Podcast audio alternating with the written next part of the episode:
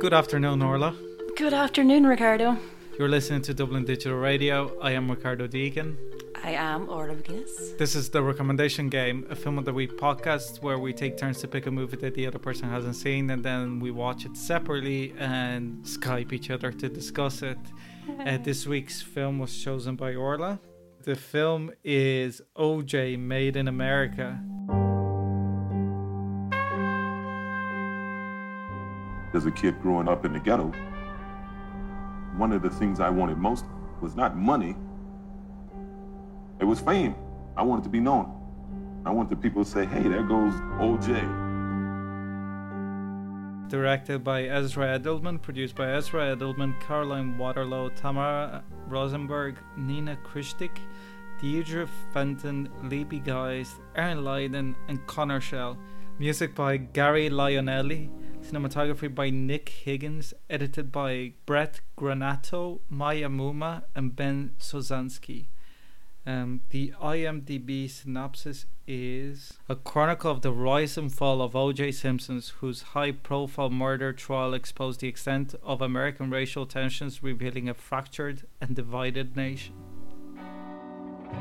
If you're a black man in America, you're fighting our war.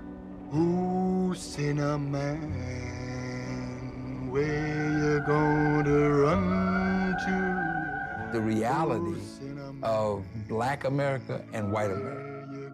Two totally separate worlds. So, Orla, why did you pick this uh, movie?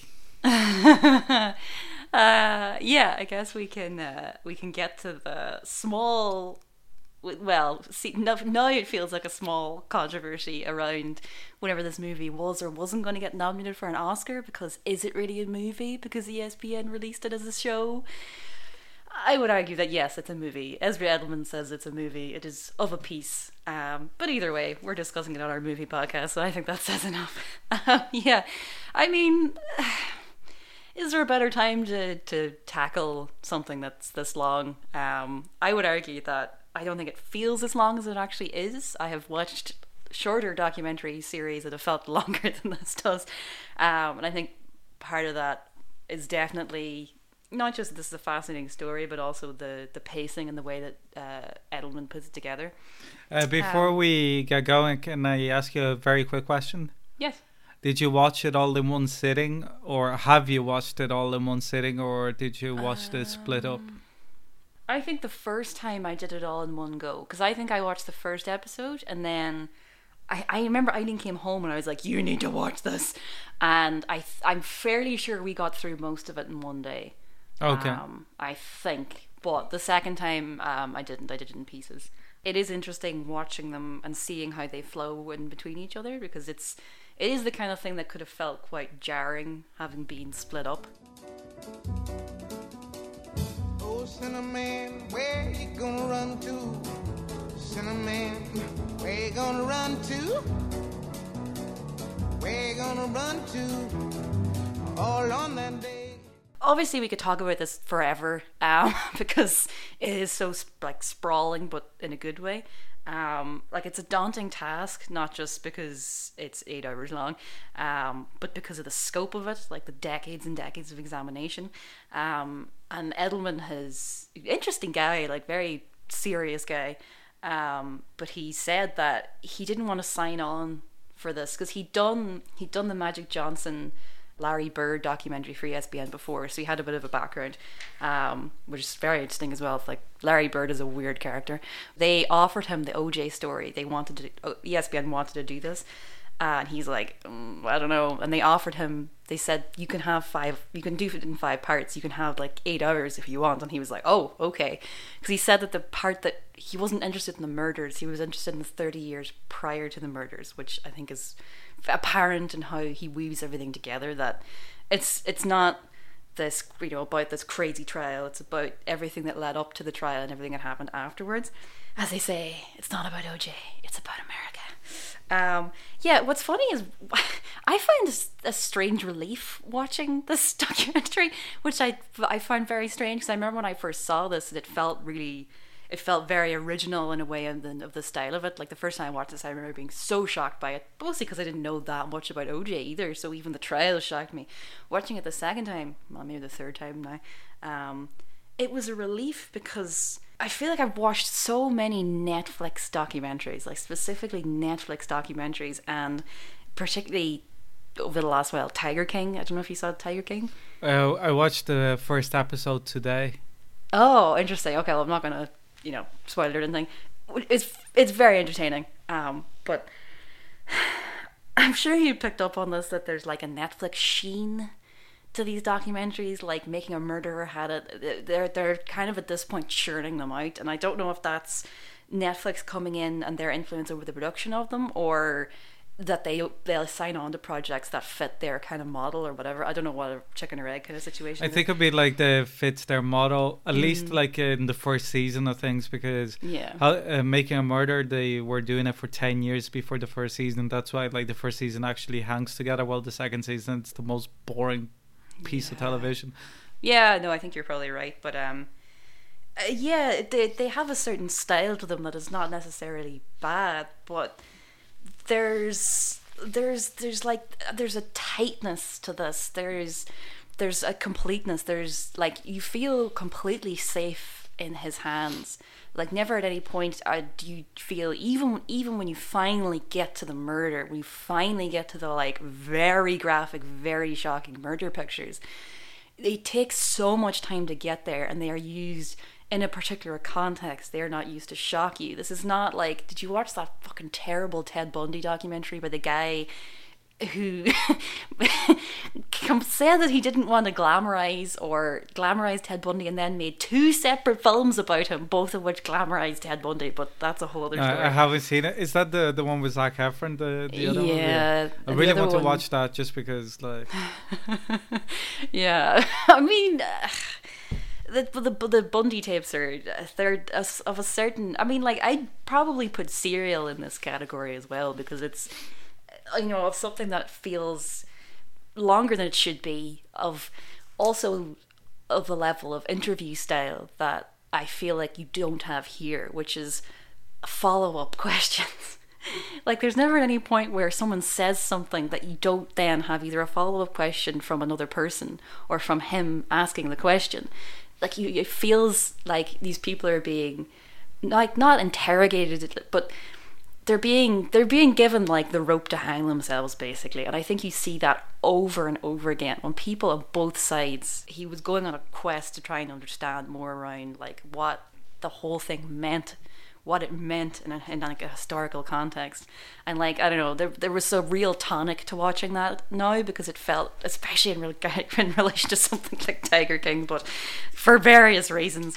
But um, yeah, I know I'm I'm very conscious of not talking for too long because I know that we obviously have a lot to get to. But um, whenever you're talking about something like this, there there's a real chance of getting distracted by everything outside of it, of everything that's happened since this film came out, since the trial itself, yeah, I do just want to like briefly just point out, in case we kind of don't have time to get to it, the the use of b-roll and like aerial shots and like you've mentioned the cinematographer in this and obviously this is something that relies very heavily on uh, sit down interviews.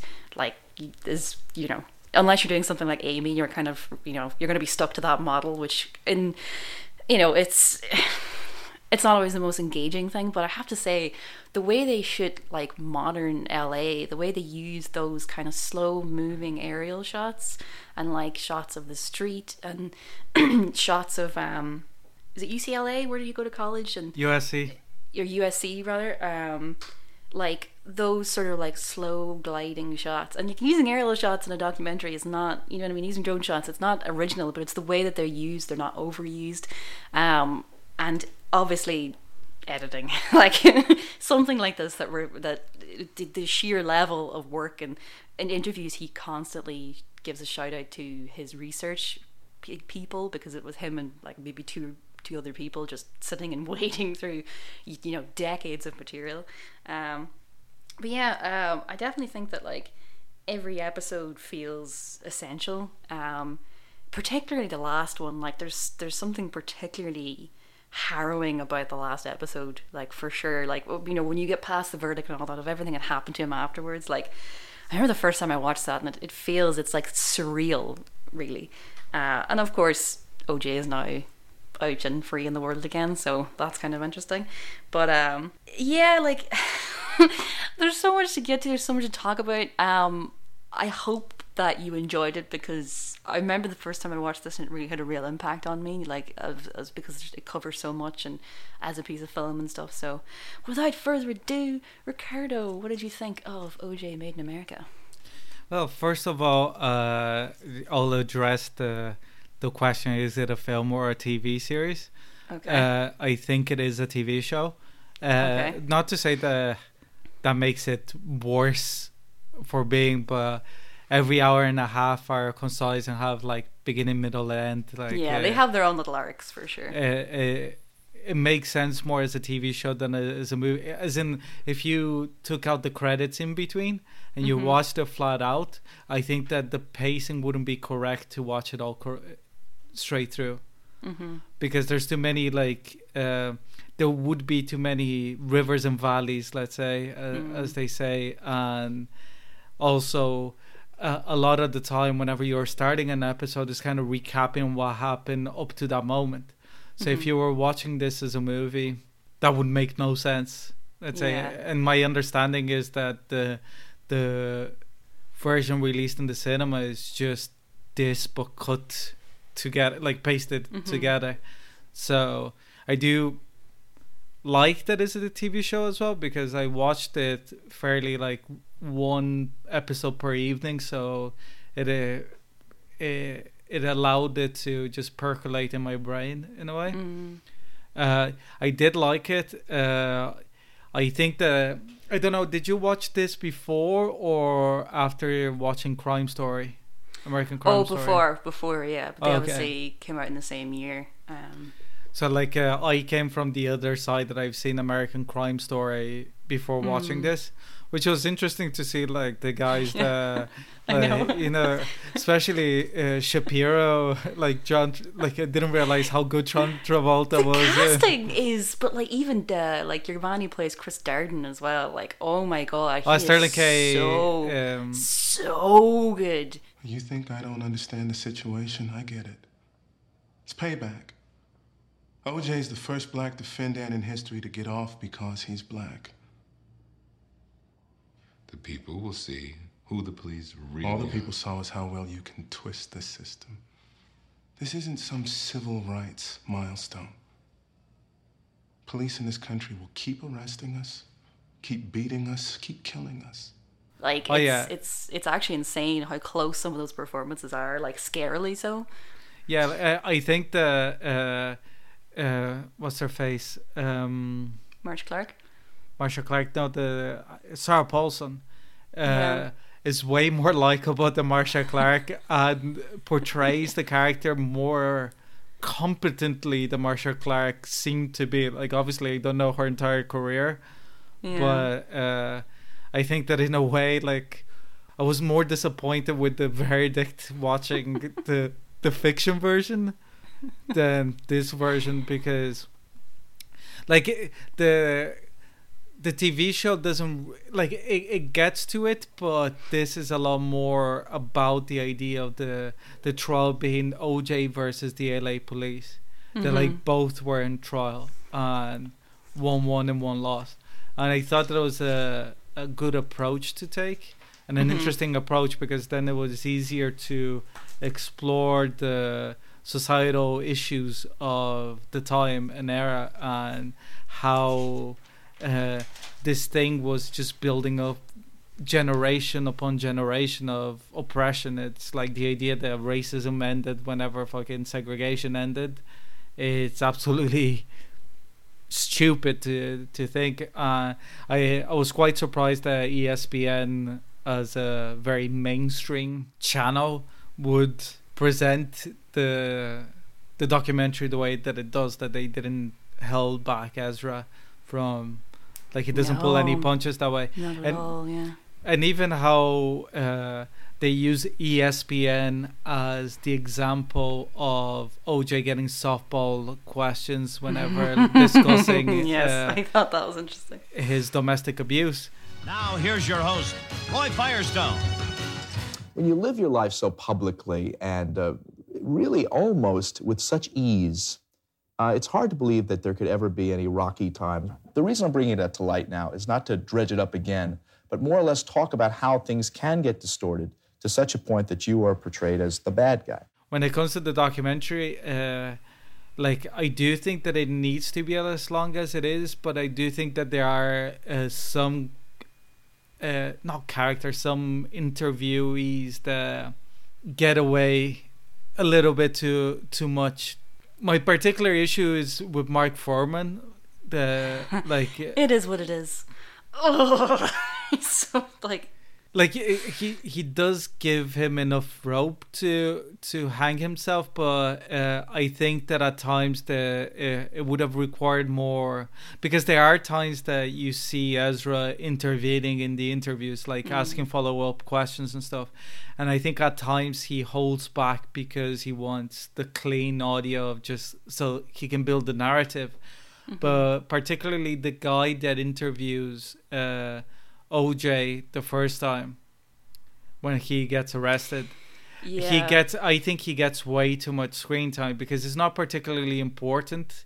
He mm. he talks stupid shit throughout and I think that he doesn't get enough uh, for example they didn't really press him down on the consequences of him not asking for what was OJ's alibi during the interview. Mm. Do you know what I mean? Like he. Yeah, they kind of more like they cut to like Marcia being like, "What the fuck were they doing?" What do you mean you're running around doing what you do? What do you mean? What do you mean you you you cut yourself in Chicago, but the blood got on the Bronco before you left? What do you mean? There's a million things that they just let go. Yeah, uh huh. Yeah, uh huh. Oh my God. What I wanted was his blood, photographs taken of a bleeding finger. I wanted his fingerprints now that we've got his cooperation. And I was thinking that the director of the movie doing the same thing.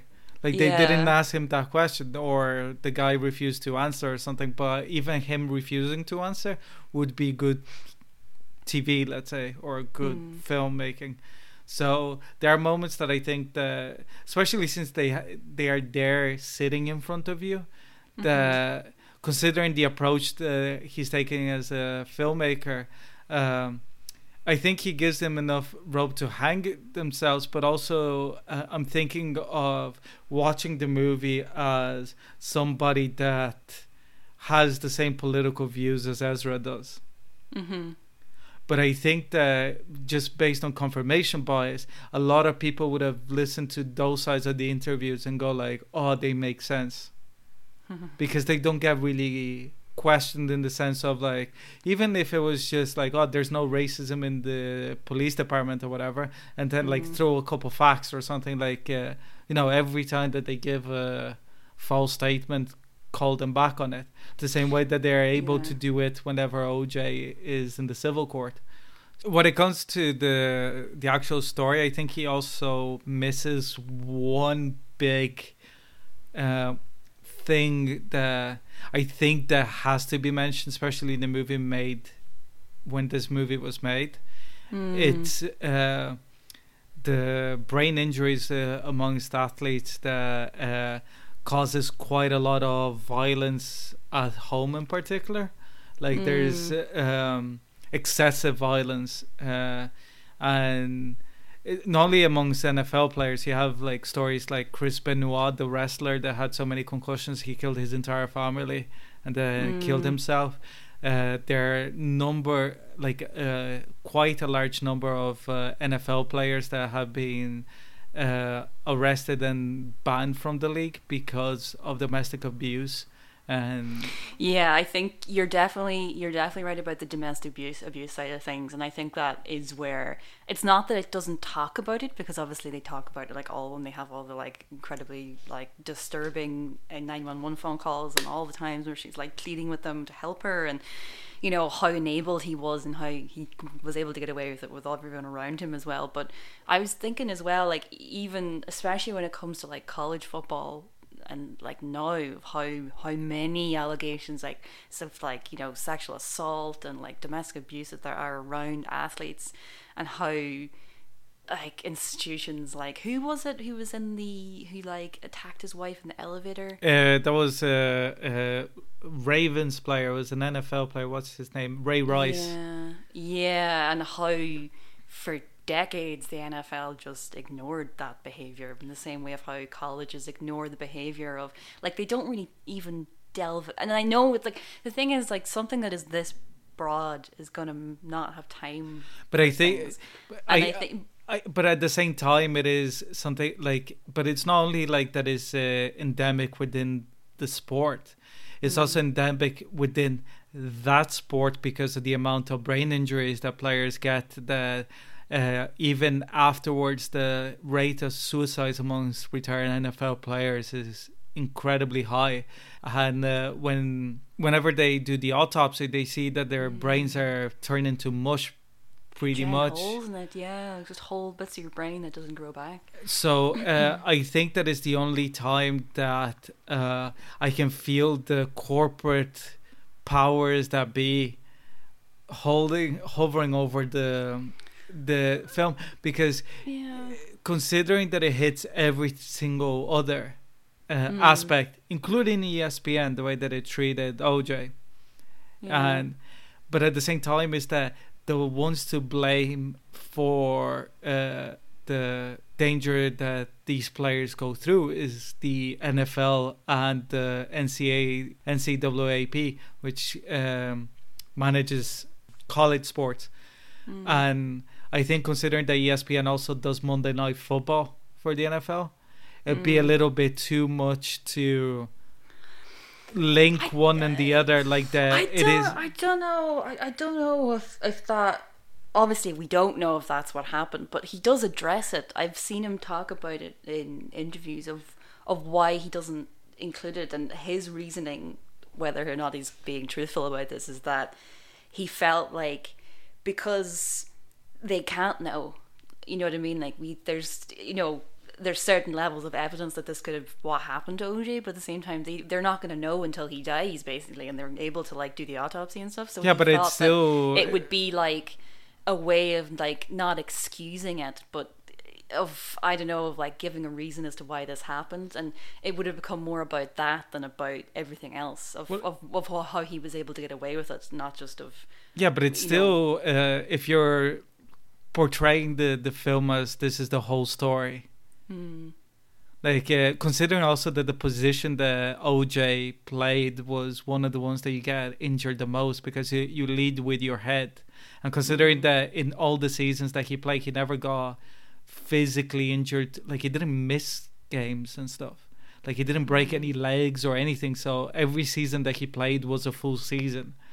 And also, they mention in the documentary numbers of times that he'd be carrying the ball 50, 60 times a game, just Mm. getting smashed around. And um, I think that even if you take the brain damage out of it, there is a correlation in a way of having like a violent career where Yeah. you're like managing anger and violence, and then when that ends, it's being it's being encouraged on the field. Yeah. But you're not being given any tools to deal with it off the field.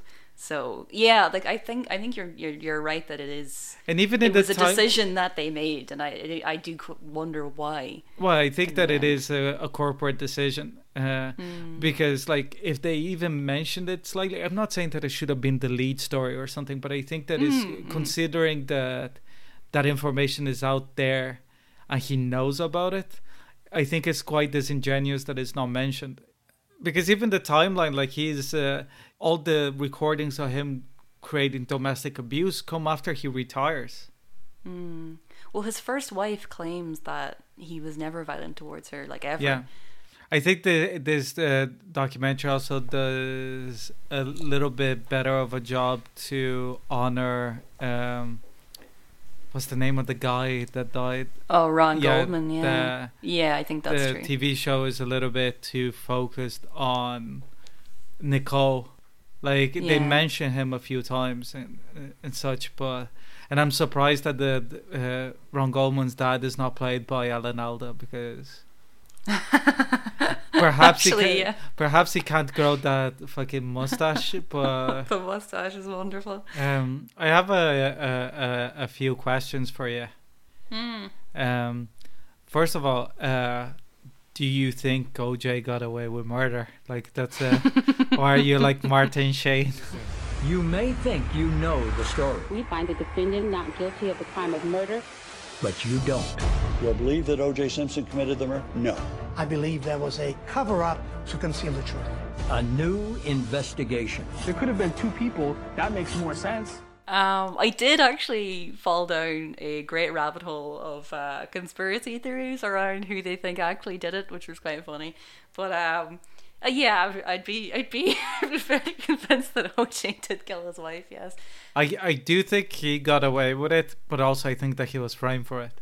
He can be both, because I do think that Mark Fuhrman planted the glove. Oh, why? Obviously, like uh, you can never be hundred percent sure on these things, kind of thing. But like even in the interviews and stuff, like uh, he comes across as a guy that would do that. You're saying what's on those tapes is not reflective of your attitudes or your experiences. I don't know how you feel or see me, but I can tell you this you would be shocked if you saw me in the field. I was so fair beyond. But also, yeah, but but the the part that made me think about it is I you can't remember if it's Johnny or the guy that actually gets interviewed in the documentary that works in the same firm that they He- start He was co-counsel, or like, well, he was on the team. and they start asking him when they're uh, initially doing the the first uh, cross examination of Fuhrman. They asked him uh, if he had informed the other troopers where he was going, and it's like the first thing that they say about Fuhrman and the thing is like he's very methodical, and he was like would know tactically what to do in situations like that because he was in the like seen a lot of action as a cop, let's say. So be the not letting them know where you are, let's say, especially if you go into that little alleyway, considering also that they're uh, going to the main suspect of a double murder at the time.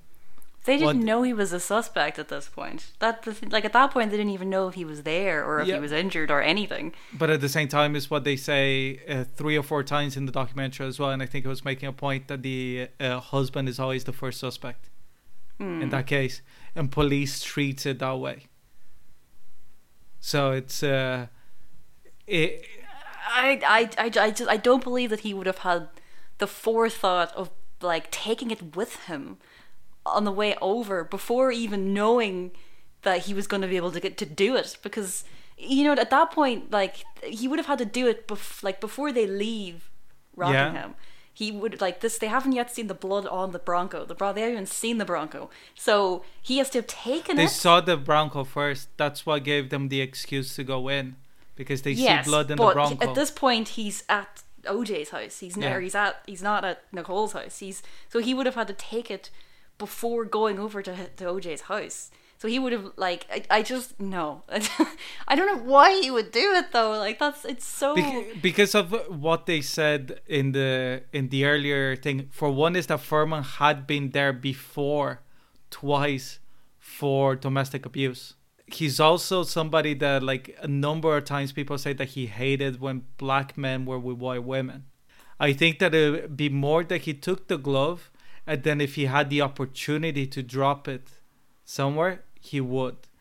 Like if he saw that like uh, correlated or whatever that like there wasn't a, a chance like you know like if fucking he showed up and somebody goes like oh yeah i've been with oj the, the whole afternoon or whatever but when nobody came with an alibi or whatever straight away, I think that also the the fact that like it's hours after and the blood, like the way that he discovered it is that the glove was glistening with blood or whatever the way that they mentioned, and also the main thing is what the guy that works in Cochran's office says in the interview is that policemen don't frame somebody that they think it's innocent. They Hmm. frame somebody that they know they think they know it's guilty and they plant the evidence to make their life easier to pro- to I, I, prosecute. Yeah, yeah, I, I think that's fair, but I just don't think the timeline of it makes any sense. I, I don't I you know I think if this if we if we could like show that he could have done it afterwards after But I don't think knowing- that Fuhrman- knowing that it was going to help knowing that it was going to help his But that's the thing is that I don't think that like I think that Fuhrman the same way that in a similar way that OJ behaved without thinking whenever he was committing the act, I think Fuhrman did the same. Because of like going to like if you put the like in the documentary they uh, portray it as something that is like was very factual based or whatever. But like Fuhrman going into the the scene where Nicole is in the Bundy Street scene and then they just hopping in the car with him because they say you've been there before so you know where the house is and just legging it to Rockingham Mhm. like I don't think that it was as especially knowing the LAPD I think that they were like hoping to find something more there like more evidence more like you know like OJ covered in blood or something like the, sa- the same way that.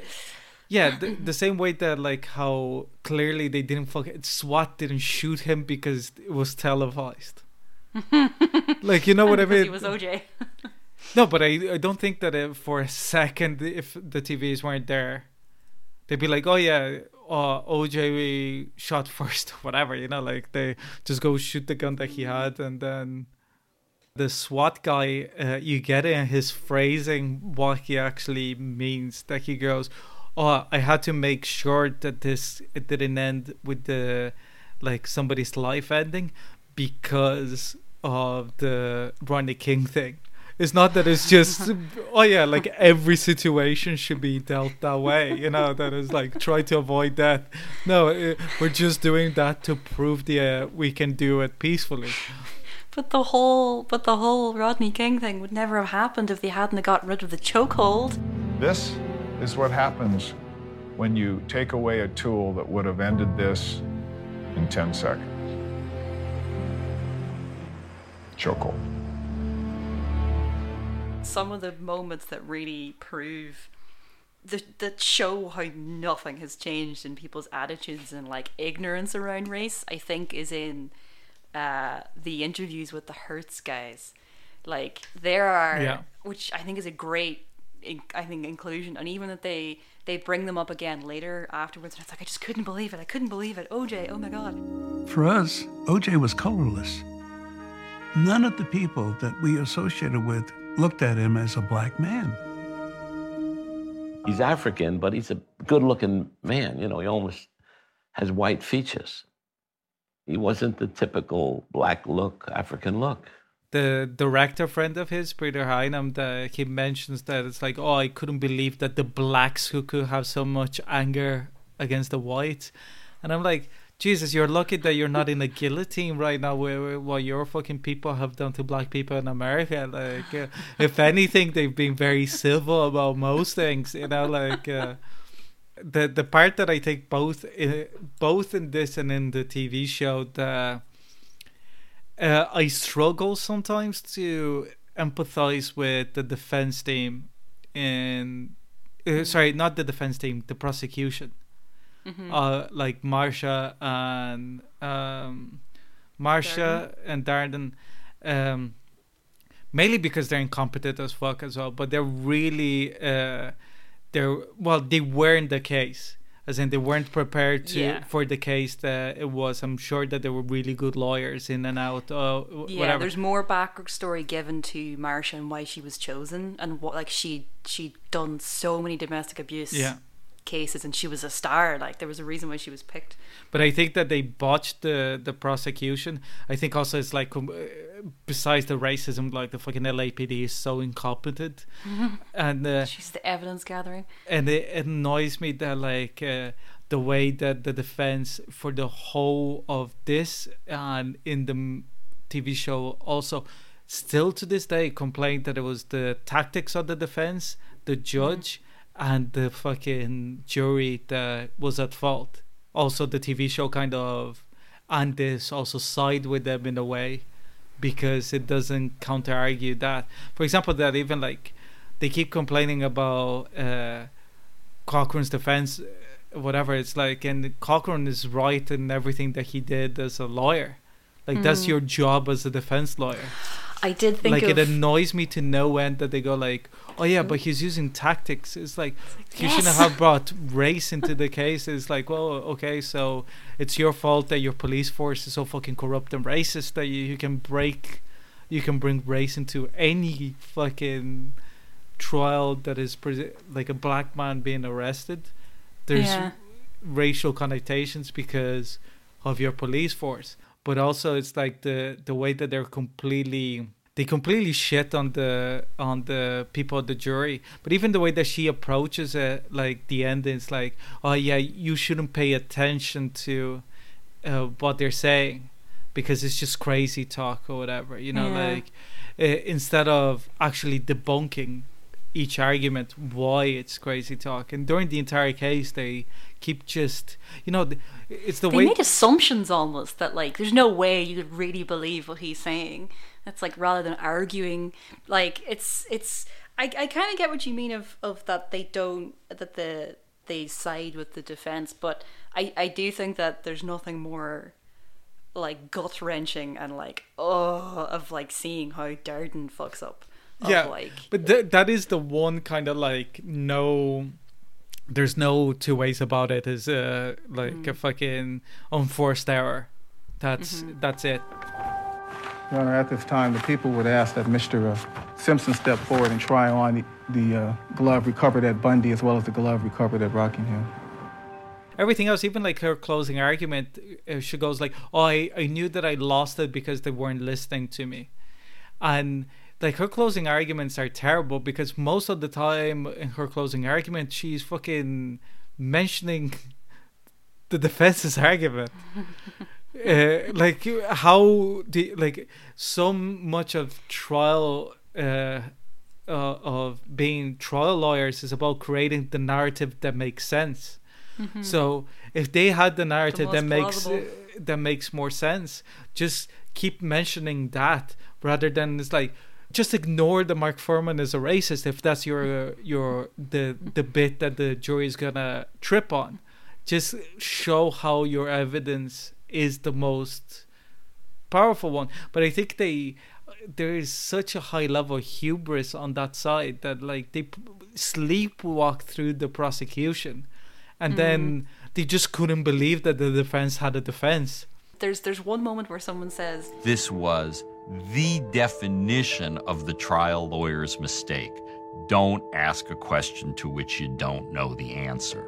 I quoted that when we did Anatomy of a Murder. Yes, that's that's what I was thinking about. I was like, that was a murder. Um, I I did see somewhere of someone saying that, oh, you know, the the amount of interviews that they got is really admirable, but not having Chris Darden there is a real because they mention him so much and so much of the like the like dramatic errors rather than the like behind the scenes just not having a proper strategy. Like you have his like big moments with um with Cochran and everything. but Um, I but I think at the same time because uh, at that uh, all those uh, moments where him versus Johnny, I think Mhm. that in a way it works because you don't have Johnny's side either.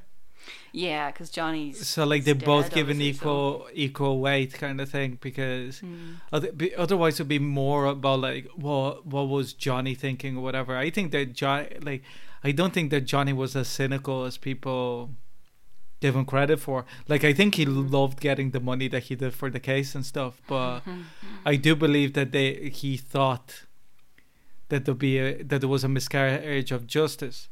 Like uh, I don't know if he thought that OJ was innocent, but at the same time, it is like important in a way that you get you're put behind bars for the right reasons.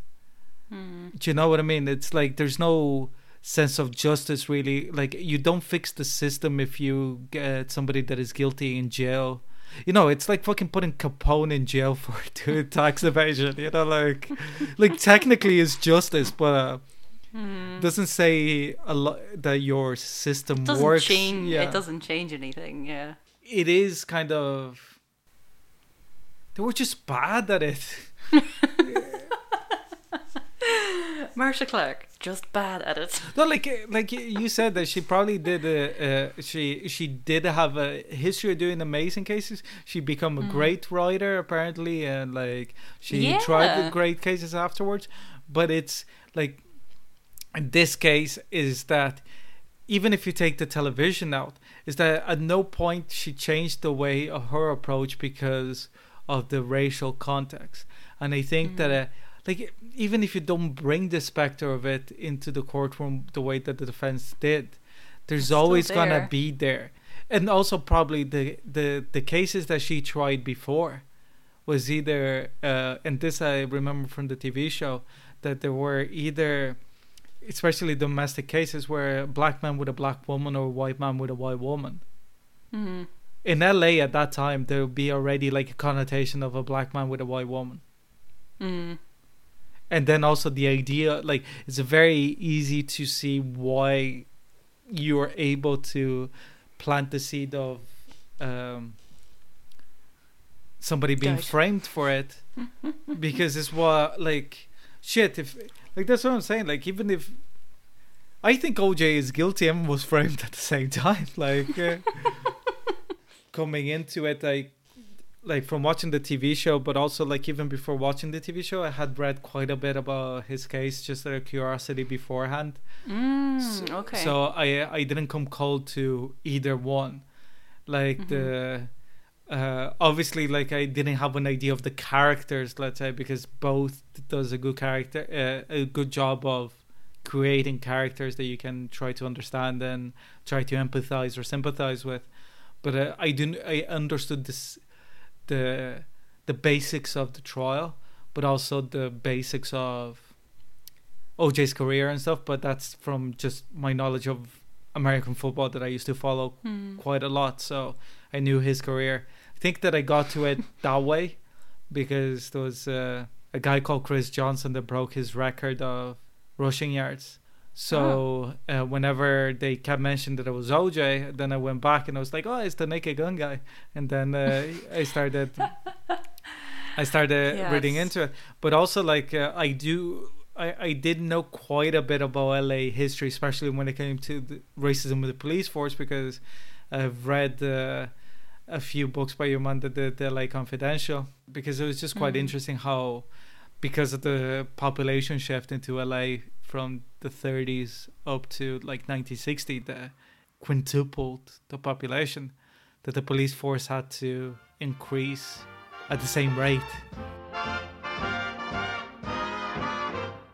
To Come to Los Angeles. The sun shines bright, the beaches are wide and inviting, and the orange grove stretches far as the eye can see.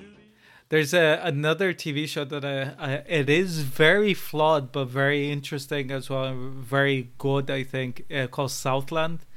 Uh, Oh, with uh, your man, with Ryan from see, the yeah, and uh, Bull from Band of Brothers, and Regina King from Watchmen. Four million people and only 9,800 police to protect them.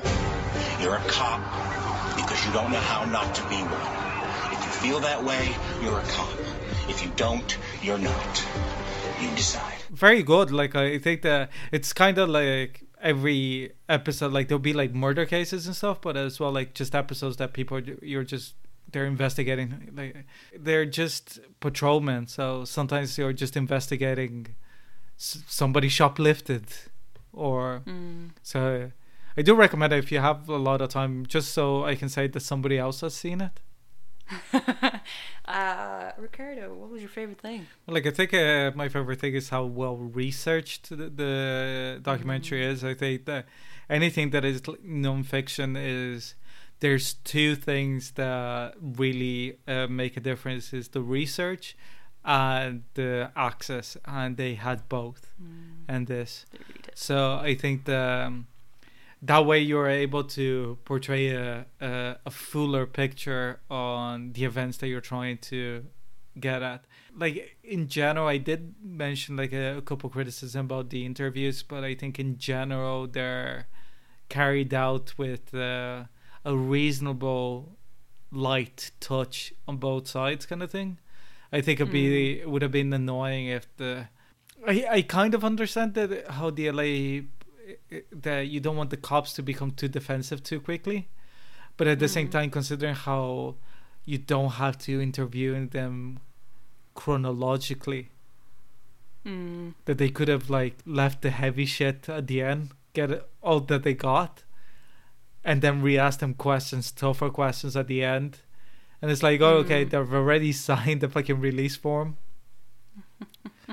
Like, uh, well, at the same time, like, uh, I wouldn't want to be like on the wrong side of Mark Fuhrman because he has the very same fucking behavior as OJ of being able to be like really charismatic and then. Uh, at the same time, like uh, you turn around, like he stabs you in the fucking ass. All right. what was Um, your favorite thing? Uh, well, my favorite thing, uh, I think, was probably Ron Shep. Shep. Ship. Shep. Um, because I, think the way I I think his like this, there were revelations that came out in those interviews that I think that they, they didn't know about as well. I think that, that that ended up being a very very rich source. When I was 16 years old, I made an all star team down in Los Angeles, and they had a banquet. And while we're eating, the guy who was running the whole show, he says, Okay, I want to introduce a guest speaker tonight, OJ Simpson. And I was like, Wow. I said, OJ, dude, this is unbelievable. OJ, when he walked up, he said, First of all, before I start, is Ron Shipp here? I put my hand up. I was like, Is this, is this for real? And he goes, Are you the brother of Michael Shipp? And I said, Yes. And he goes, Hey, everybody, I just want to tell you about uh, Michael Shipp, his brother. We played against each other. He's a great guy, so and so. And Ron, if you're anything like your brother, you know, and he like made me an instant hero in that room. I mean, I fell in love with the guy right then. I was like, this is the most incredible human being. it's it's the whole circle of that friendship and and of him describing seeing the pictures and him you know basically him realizing at the point that everybody else should have realized that oh my god I cannot have I cannot be around this person he did this And when he sat down, I said, I'm testifying. He said, What? I said, I'm testifying. Whereas you know people like say his manager um who it wasn't until see what point was it that he decided when that he was, was like uh, having sex with women and uh, his kids. Think of your kids, man. Yeah, think of think of your kids. Also, I think at this point I probably got all the money out of you that I'm going to. So I think now is the time when I'm going to take my stand and also write my book because he wrote a book about it. And also the way that Uh, he kept robbing him, like just the memorabilia, Yeah. like it's gas. The name the name of the book is the fucking oh my god, it's um how I helped OJ get away with murder. it's like oh you seedy seedy fucker. Um, but uh, yeah, I think I think I think Shep's interview or interview because he's so uh, like the emotion that you see from him and like how even that he got destroyed on the stand as well for like his own personal problems and stuff. And yeah I, I find like that that as an as a kind of an anchor throughout everything because so few of the interviews are people that you can really kind of like like empathize with even like interviews with like people like Marcia Clark and stuff where you're kind of a bit like mm, you just did your job wrong though. You know like someone like him who's just a normal guy who had this idol and you know loved Nicole and in the end had to be like you know it's quite I find I find his interviews very affecting. But uh what was your least favorite thing? Well, like it's uh, three things. I think. It's uh, the oh. it'd be one per hour. It'd be the the fact that, like I mentioned about the interviews, that a couple of people get a little bit let off in my my view. Hmm. Um, I think also that the I didn't mention it before, but I think that a lot of the documentary goes on to argue that OJ betrayed his race because he Mm. acted as a quote unquote white man kind of thing. Uh, Mhm. And I think that that's a bit racist in itself. Like, uh, It's kind of like what they would say about Obama. That like yeah, but he it wasn't black enough. Yeah, that's the like, you know, but like the problem with Obama is that he didn't use his position of power to like uh, to actually make that much of a difference in black communities and like poor Mhm. communities like Flint, Michigan, or whatever, which is quite surprising for somebody that uh, grew up as a like in Chicago. and also like he was a community organizer in Chicago, so like we would have been working on the Mhm. projects and stuff. But I think like for an American football player, it's not your job to be it. Like I think that you can say like I disagree. Like if I was in that position and I had that platform, I try to do or any platform I try to do the best I could for as many people as I can, kind of thing. But also there's a lot to be said that is like well he didn't want to be the the warrior or whatever and there's also Mhm. a lot to be said to the fact that if he was as combative as Muhammad Ali, let's say, he wouldn't have gotten in being the first black person to get into golf courses, some clubs or whatever. Mhm. That the same way as Jackie Robinson was, he was the first one in, and once the first one is in, it's easier for the second and the third and the fourth to get in.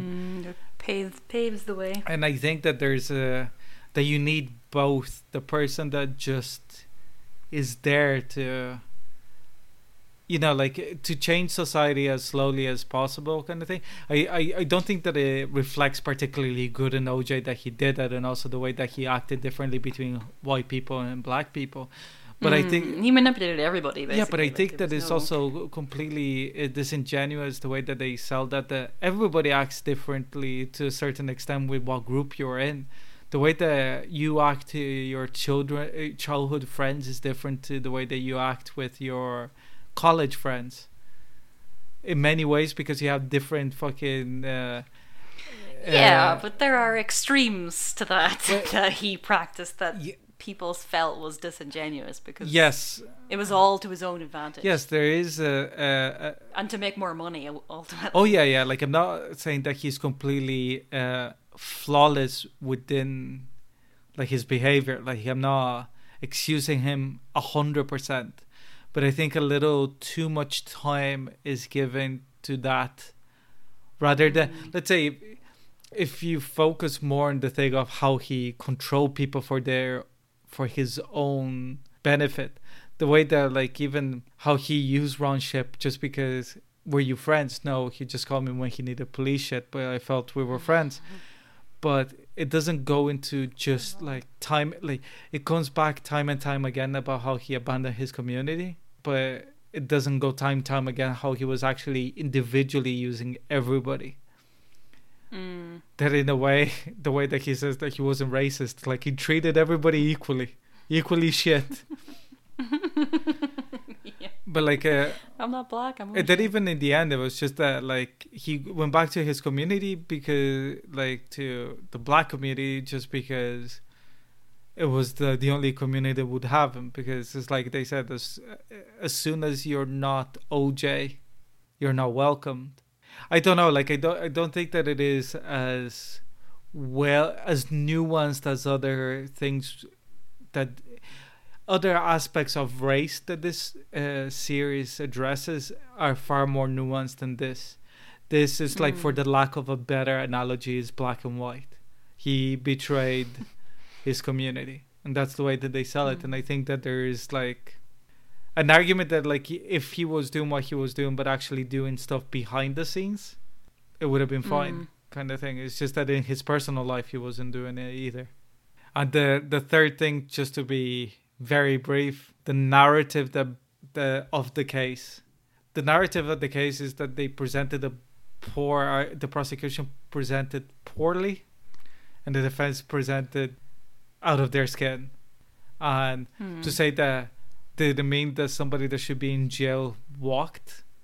Yeah, but the narrative shouldn't be that it's like, oh yeah, it's the defense fault. It's like that's their job. Like you can't, you know. It's like oh, I'd only win this football match if their forward, the other team's forward didn't score five goals. It's like That's the thing is that like it is infuriating because you're like, oh no, but it's quite. It is very like impressive to watch at the same time of like even whenever they bring in the guy who like decimates the evidence collection and everything and like just every person every member of the team just was working at their ultimate best like every single person like Well, it also helped um, that the, the the prosecution team was working at its worst from the very well, beginning. yeah, like- that as well that as well And it's also like the scary thing is that all the other cases where the evidence was equally poorly collected in cases that didn't affect a celebrity, you know? Mm, And if it is as poorly collected, it can be said that this one, the evidence was there to. But if you catch a guy that uh, the evidence is actually not pointing at him, but because you collected it poorly, yeah exactly that swings the other way because even like the the thing of covering Nicole's body with the bed sheet that OJ might have slept in.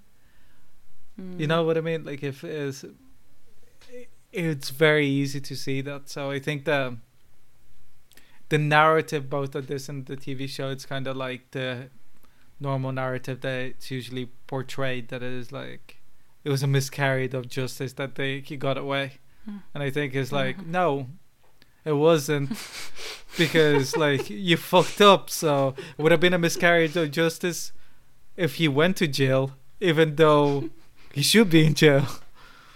what was your least favorite thing? Um, probably like what we were talking about.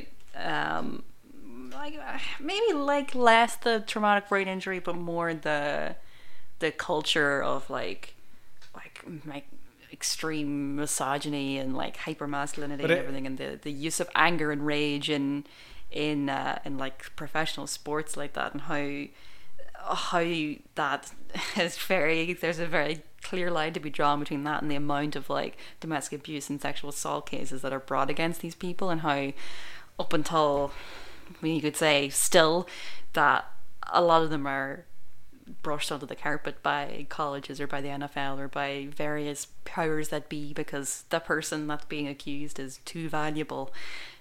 Uh, you know, it, it doesn't really delve into that. It, obviously, there's there's a lot there's a lot about like the domestic abuse about Nicole and stuff, but it, it doesn't really place it. It's almost they don't place it as as broadly as they do with everything else around OJ. That like, oh, OJ was just abusive. Doesn't really think about why as much as the other elements of. And I think that the culture and the brain damage is uh, goes hand in hand when it comes to that. I don't think the Hmm. like um, yeah, no, I, I'd agree with that. Yeah. Uh, but yeah, like uh, I think that if one was brought up, the other had to be brought up as well because otherwise, Hmm. You know, like because baseball players do a lot of bad shit, but like uh, you don't see the same rate of issues, especially when it comes to it's violence. like the calmest sport, or indeed golfing. yeah, like you you'd have like many many megalomaniac people and stuff like that, but not to the. It's like the rate of offenses that they cause, but it's the part that they go like a lot of racists would say, oh, it's because American football is predominantly played by African Americans. And I'm like, but that culture is not there in basketball. And basketball is also predominantly played by African Americans. Because I, I, I don't think that like excessive ankle injuries will cause you to murder someone.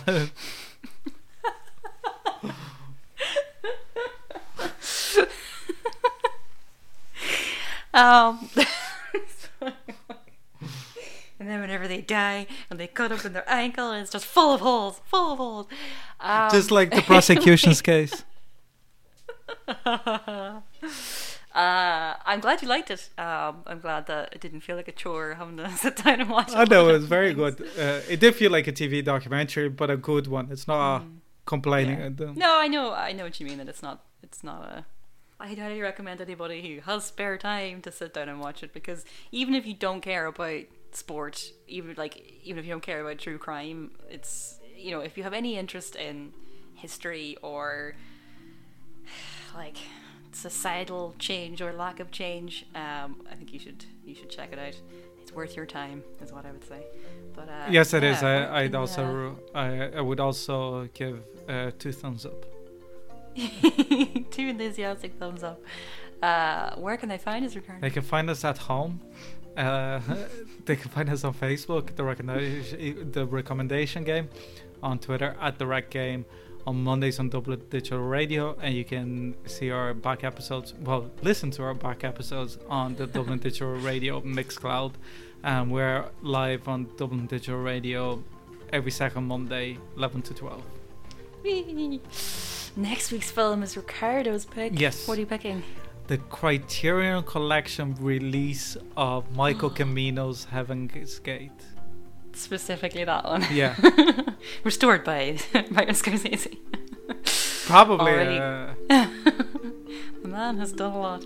Um, cool. Well, until then, I was Orla Mc Nelis. I was Ricardo Deakin. Thanks for listening. See you in two weeks' time.